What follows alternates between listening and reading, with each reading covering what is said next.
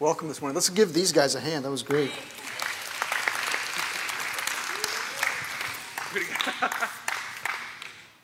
If you have a Bible, open with me this morning to the book of 1 Timothy. Towards the end of the scriptures, the book of 1 Timothy.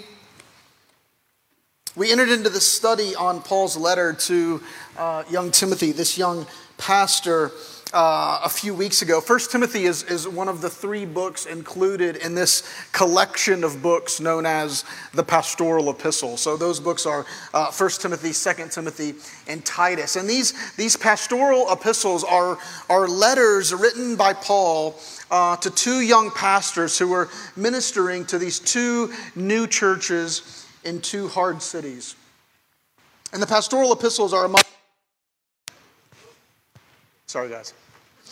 These, these pastoral epistles are among uh, the last books that Paul uh, wrote. And, and 2 Timothy was likely written just before Paul was uh, beheaded uh, in Rome under the Emperor Nero. And so all of these books are, are charged for Paul with this, uh, knowing that this could be the, the last message he gives to these young pastors.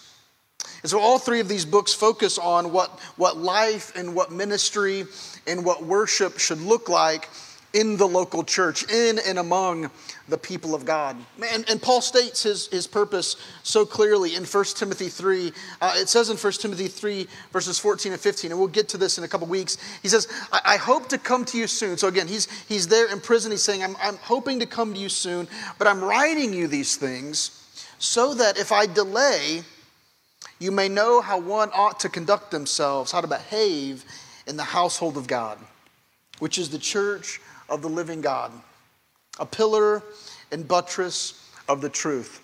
So, so Paul's writing very, very uh, clearly. He's saying, I want you to know how to behave in this church, in God's family, in God's household. This is really the point of the pastorals in general, but uh, 1 Timothy in particular.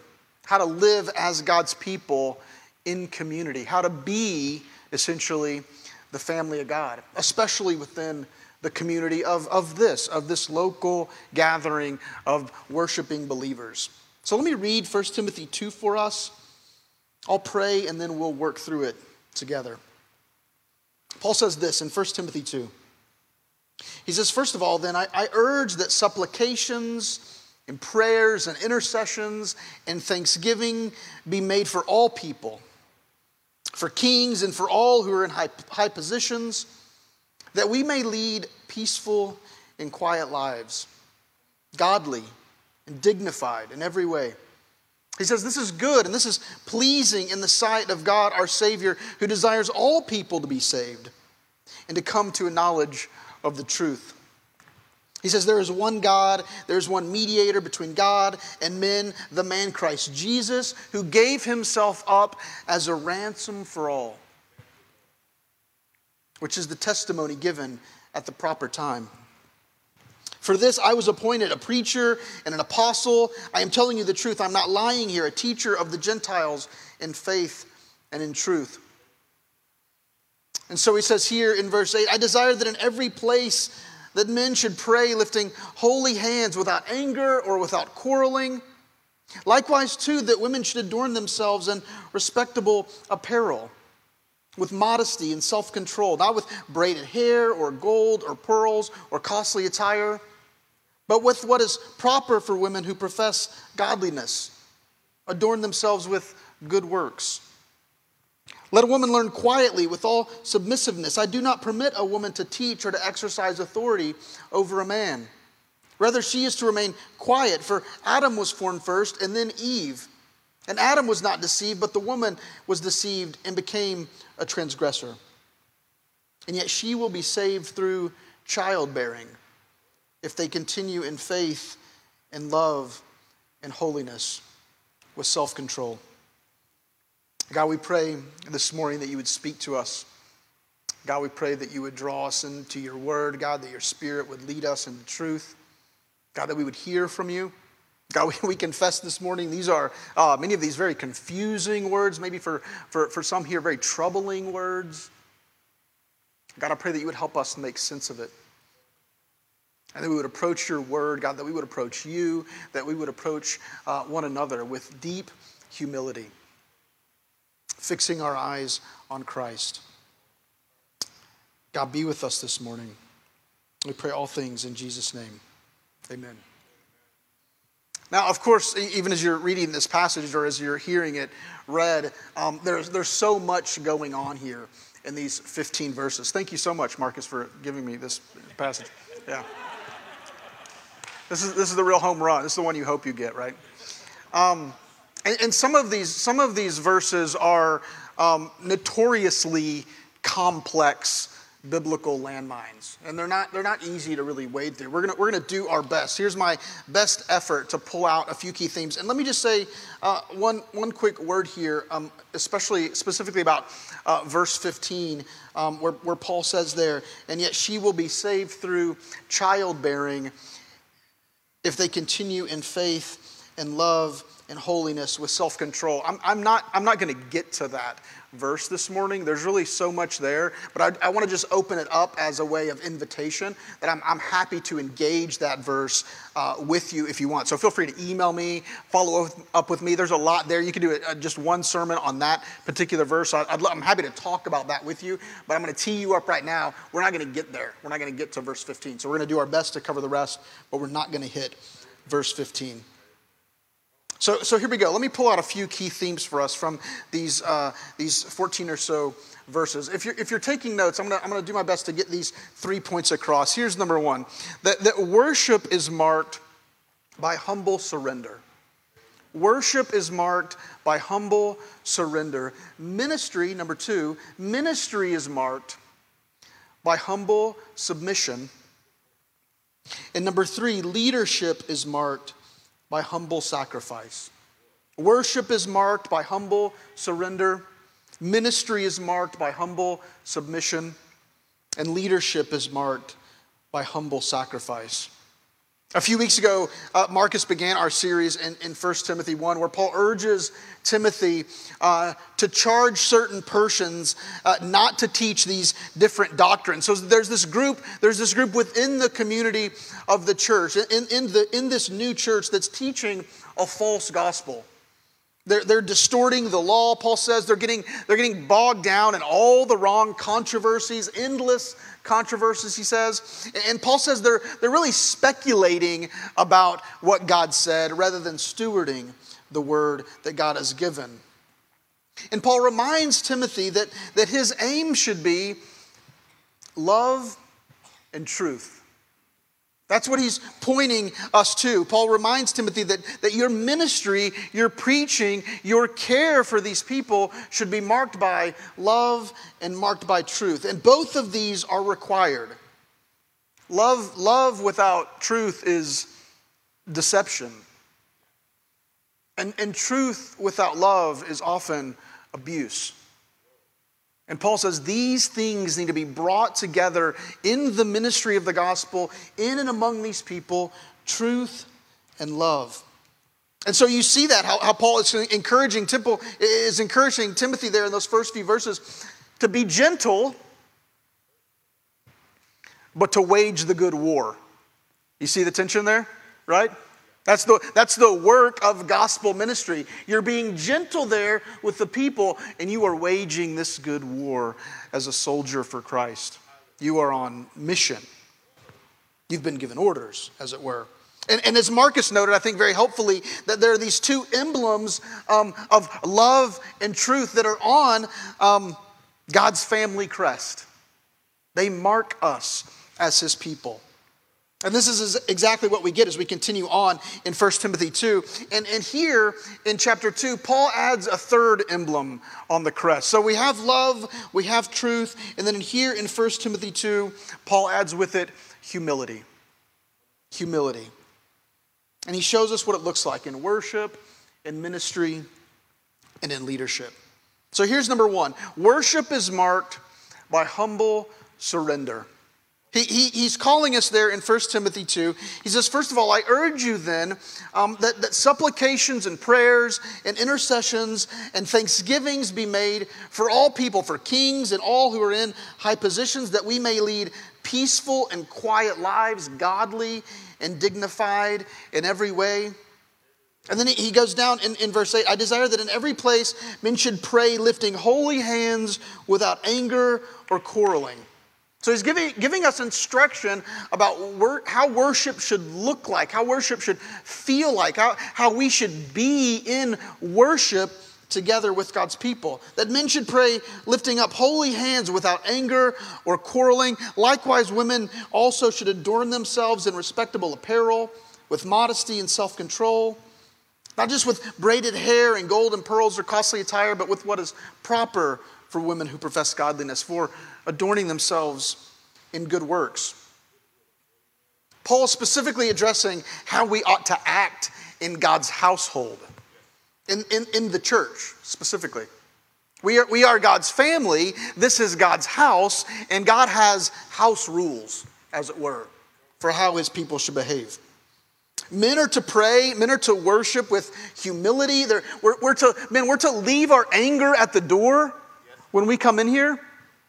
We're coming in here with, with humility. women are, are to pray and to worship with humility and with modesty, not just with conspicuous, conspicuous clothing or ornamentation. Paul is, Paul is doing something here. He is connecting our outward appearance, our behavior, our demeanor with the internal state of our hearts, with what we're really trying to do when we gather together. He's making this connection here. Do, do men always have to pray with lifted hands? Of course they don't.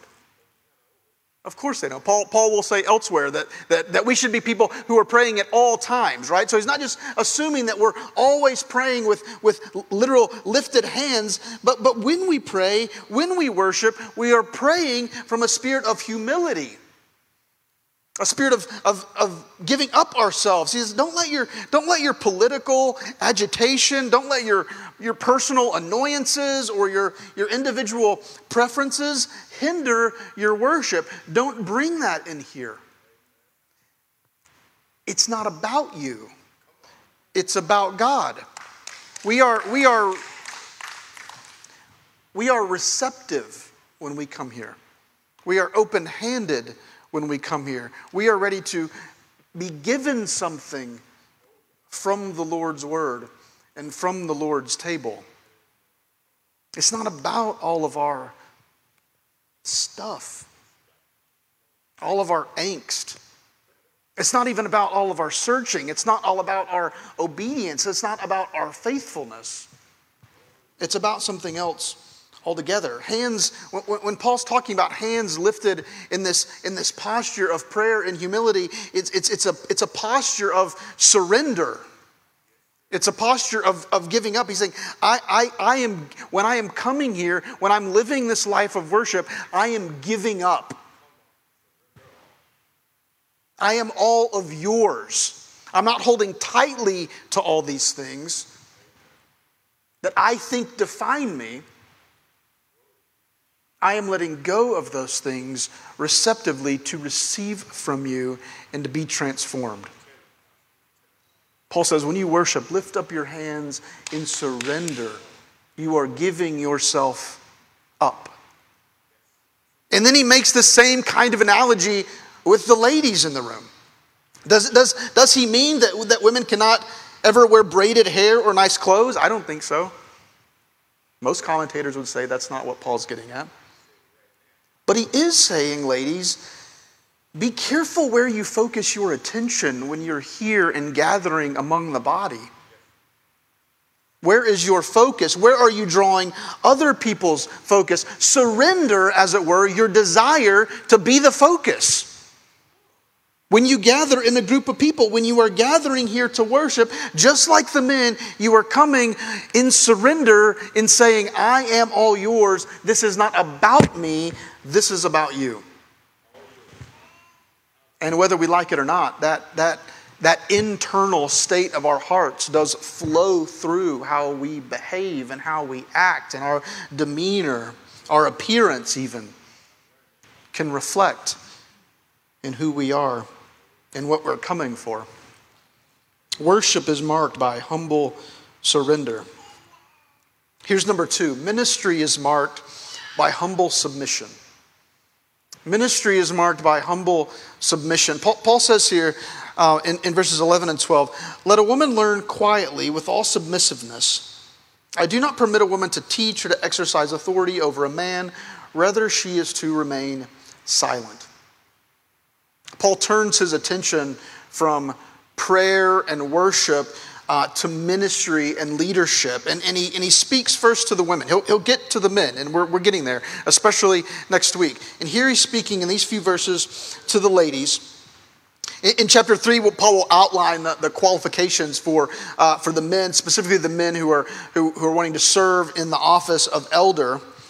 And, and, and they too, these men, are called to submission. They are called to submit to God. They are called to submit to God's uh, requirements of the office, the requirements of leadership in the church and leadership in the home. All of us are called to this life of submission.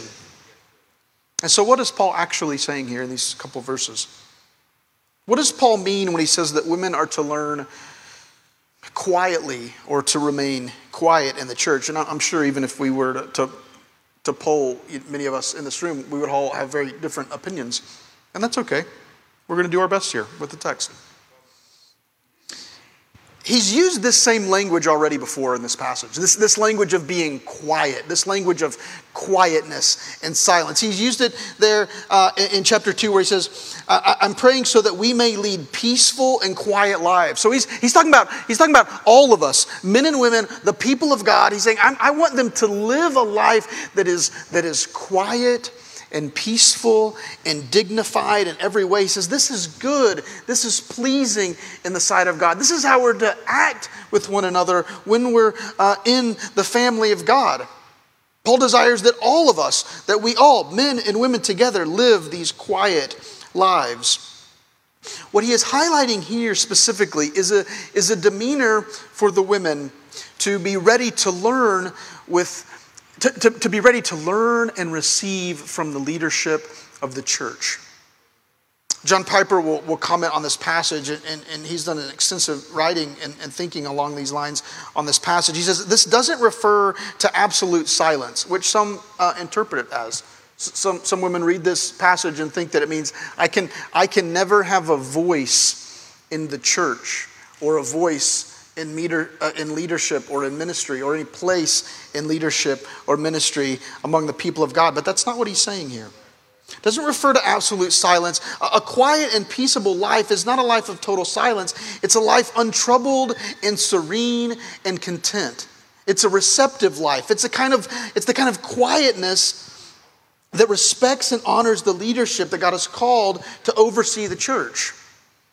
Quietness means not speaking in a way that compromises the authority of the church, as was especially typical in Ephesus. And, and Marcus talked a little bit about the, the cultural uh, kind of situation that Timothy was in there in Ephesus.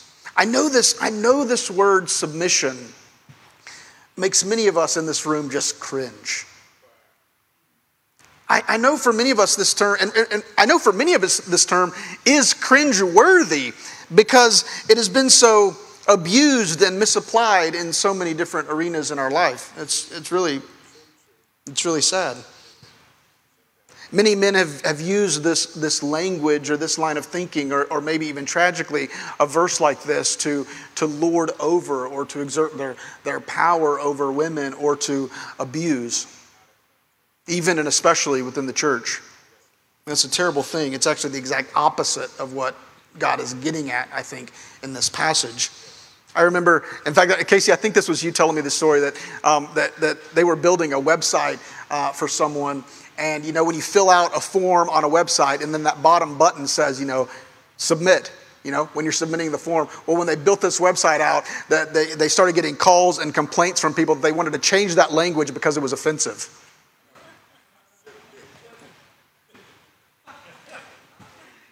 There's something even about that word, right, that we react against that feels so wrong to us. I think a lot of that is our own sin. I think a lot of that is our own, our own desire to be sovereign and not to submit to anything And so we reject anything that speaks into or shapes our lives or how we think about ourselves or how we think about others, and especially how we think about submitting to a sovereign God who has told us how we ought to behave. Our, our culture has distorted that word. Many in our culture have distorted that word to mean some kind of absolute obedience. Some men think this means that, that their, their wives or that women in general ought to do whatever they say, and that's what they think submission means. And as a result, this word loses its true meaning. And what, and what God intended, what, what God intended as a means for blessing the relationship, especially between, uh, between men and women, but especially between husbands and wives, the enemy has used to curse our relationships. And it's resulted, it's, it's allowed men to either serve as bullies, and that they use this language of submission to demand compliance from their spouse, or it's resulted in a kind of cowardice among men, and that they refuse to exert any kind of leadership at all. And so the temptation is there that we really miss it on both fronts, as opposed to a, a committed, driven leadership with a vision to lay down our lives for the women in our lives, especially our spouses, and how that functions within the leadership of the church, this sacrificial leadership of the church. We'll get to that. Before we get into this passage specifically, let me say just a few words about what submission is not what submission is not. Mary Kassian, who was a professor of women's studies at Southern Seminary in Kentucky, she, she, she actually had a blog um, that I, I first saw this on her blog, and her blog was titled Girls Gone Wise. Girls Gone Wise. Be careful what you Google there. Girls Gone Wise. Um, she later turned that into a book, and, and she wrote there in these posts um, what submission is not. And, and she wrote, Submission is not universal. Submission is not universal. This is a unique principle for Christians who've been given the power of the Holy Spirit that enables this kind of obedience among husbands and wives. This is a spiritual issue. She says, number two, submission is not gender exclusive, meaning that, that, that men and women together are called to submit to the Lord. We are all called to live these lives of submission to one another. Uh, even as Paul says, even in Ephesians, where this is such a hot topic issue, he calls us in, in Ephesians 5.21 that we should be submitting to one another out of reverence for Christ. She says submission is also not generic. Women are not called to submit to men in general, but wives specifically are called to submit to their own husbands as unto the Lord. It's not that, it's not that you're trusting your husbands, it's that you're trusting the Lord. You're trusting Him and the Lord's leadership, the Lord's leadership and His guidance and His sovereignty. This is an important point too. She says number four: submission is not a right. So submission is the wife's responsibility, not the husband's right. You guys see that there? Men, do you see that there?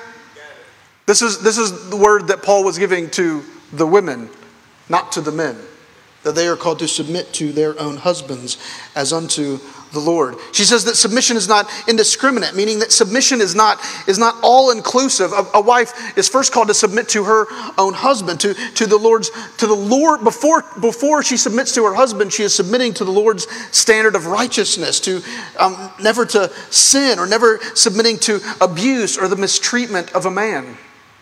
That's not what the Lord is calling us to.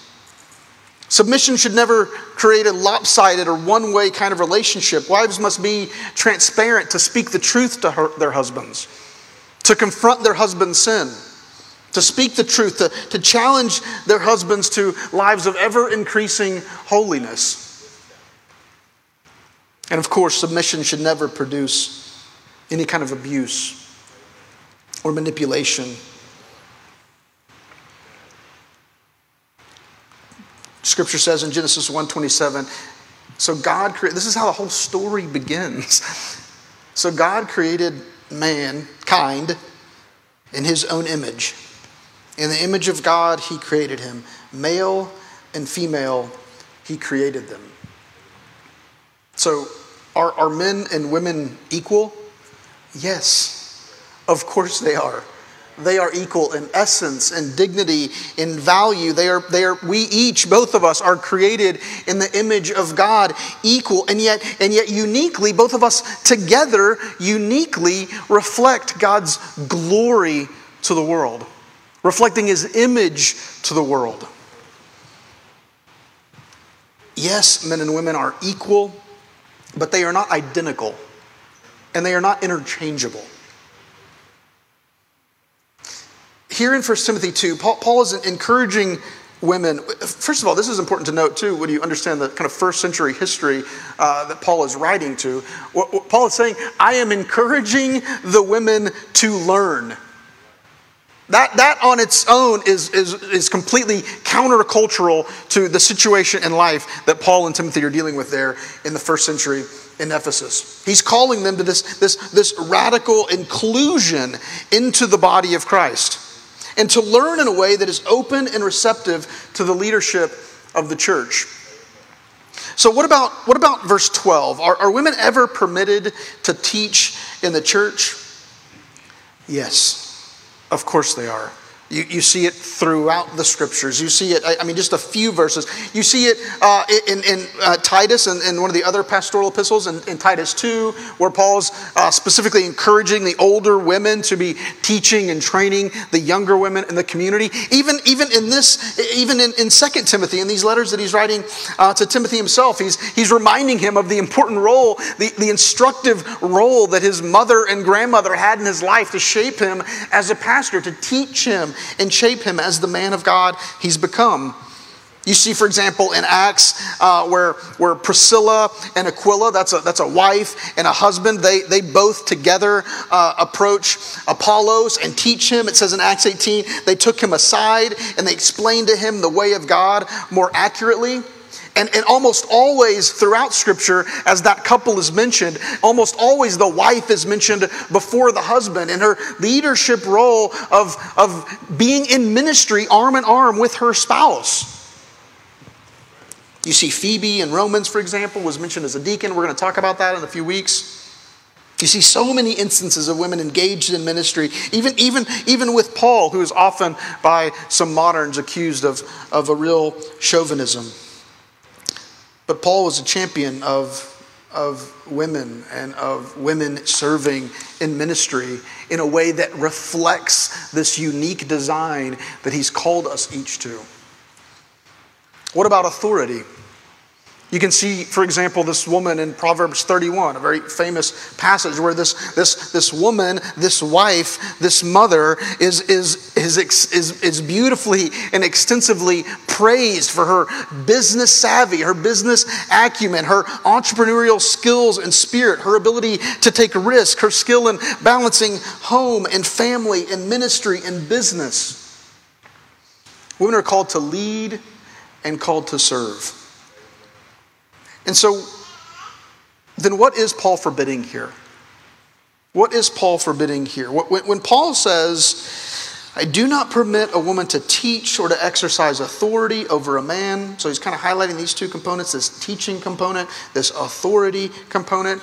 He is referring, I think, to a specific kind of service within the church the service of office of elder.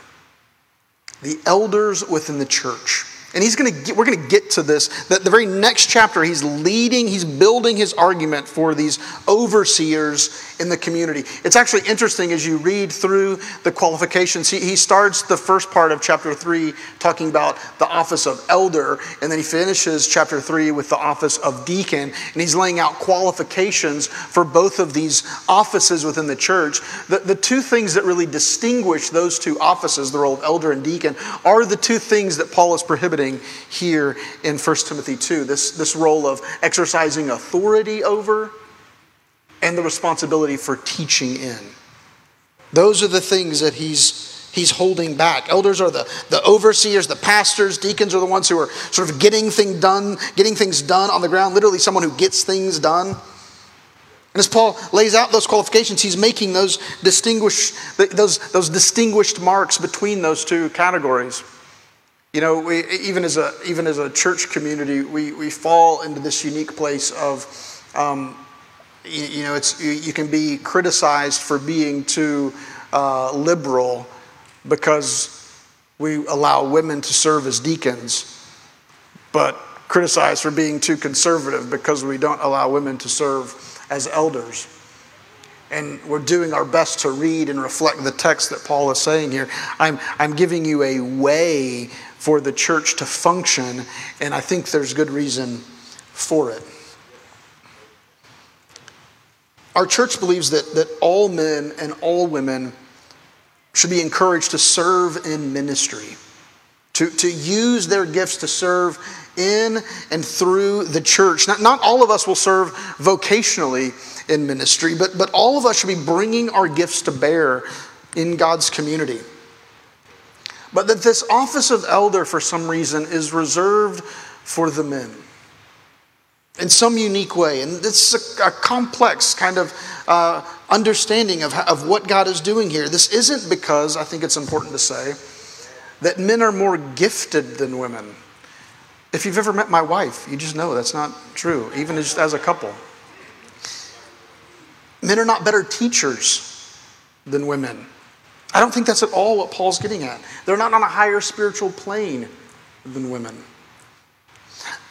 the simple fact, we see this from the beginning pages of Scripture throughout all of the rest of the text, is this idea of, of God creating a pattern that, that reflects His glory and the kind of complex relationship that happens when one submits to another, when both are equal and both are strong. And the idea here is that he has established this pattern of leadership within the church that reflects the leadership that he has established within the family. This one of headship and leadership and authority. This driving vision, but a driving vision that is marked by a laying down of life for the sake of the other, for the good of their spouse for the good of the church. Both submit, men and women, elders and non elders, submit in unique ways that God has called them to serve within this particular body. The elders serve as sacrificial, sacrificial leaders to care for God's people, not lording it over them, but giving their lives in service to the community. For, for, for both men and women, ministry is marked by humble submission to God's design. That doesn't make it easy. That doesn't make it simple.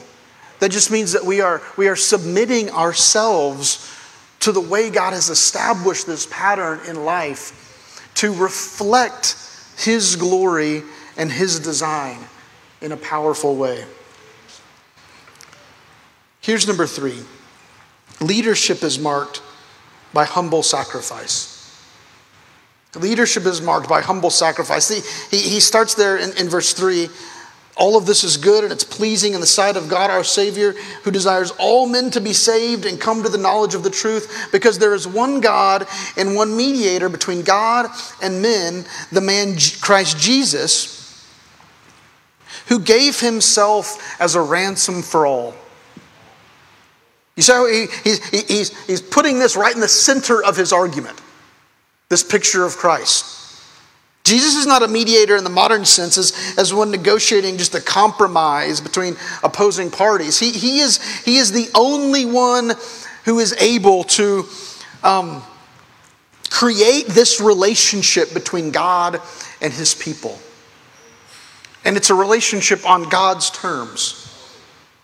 Jesus is the one who, who fully submitted to the Father in Gethsemane.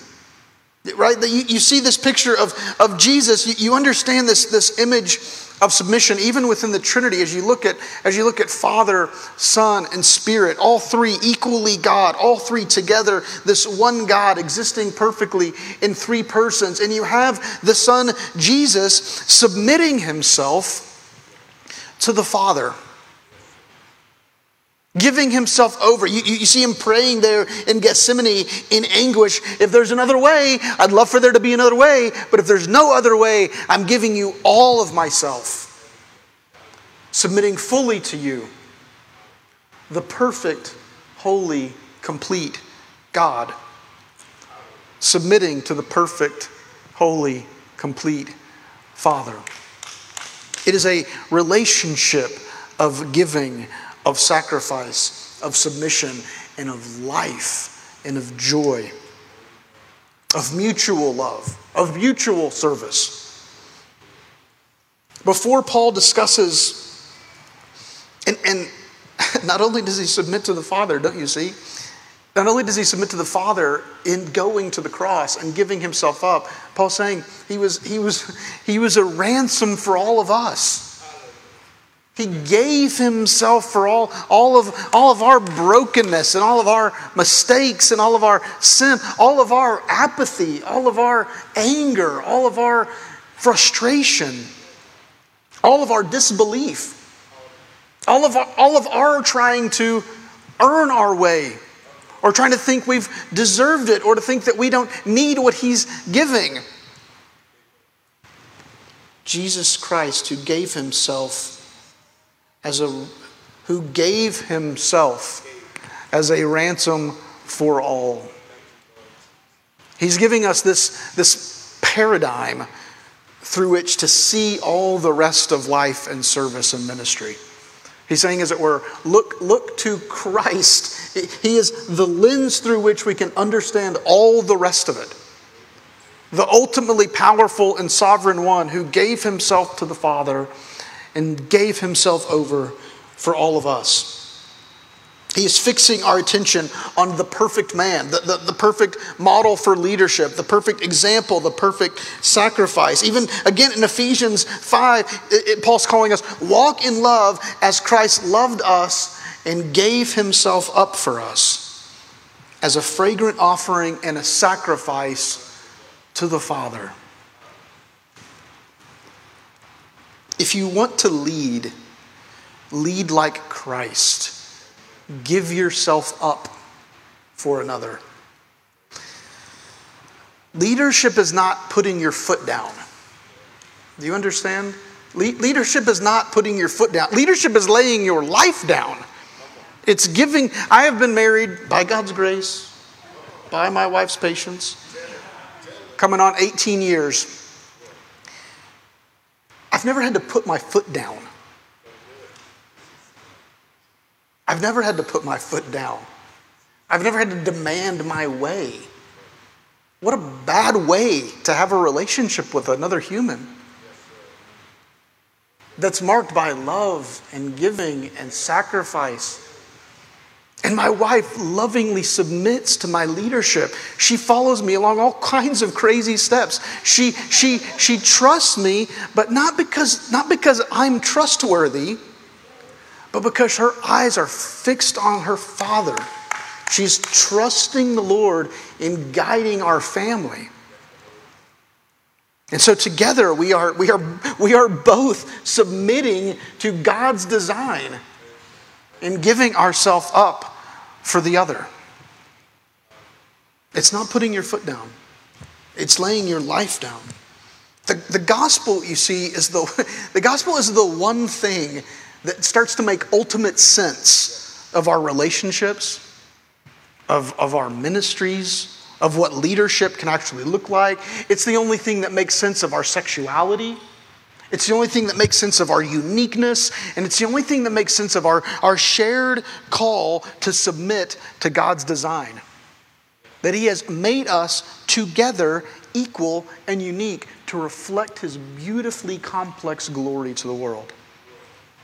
That's what we're doing in our marriage. That's what we're doing in a church. Reflecting. Our lives, and, and, and this is the, this is the like white hot clarity that, it, that is so desperately needed in a culture that is marked, as we all know, by such insane confusion. The gospel is burning into that fog it's like the sun coming out in that foggy morning to bring some clarity to all of this mess about how we are to work and serve and love one another. It's what our world needs, it's what we need. It's our call to bring it to bear. And so then, church, our, our, our lives should be marked by a worship that is, that is humble and one of giving up and surrender.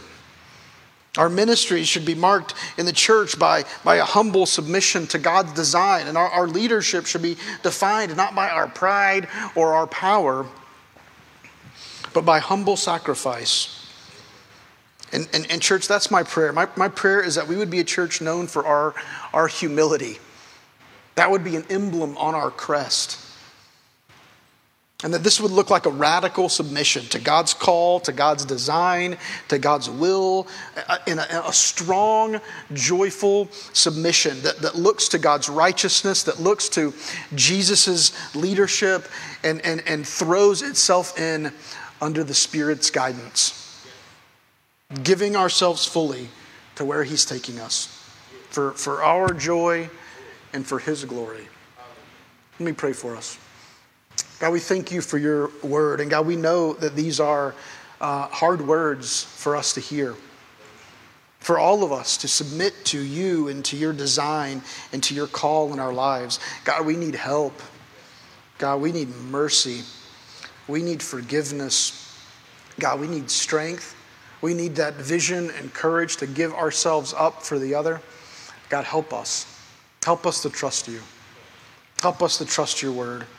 God, we know that these hard words uh, can make soft people. And we pray that we would be softened by this, tenderized by this powerful word. God, we pray all this in the name of Jesus. Amen.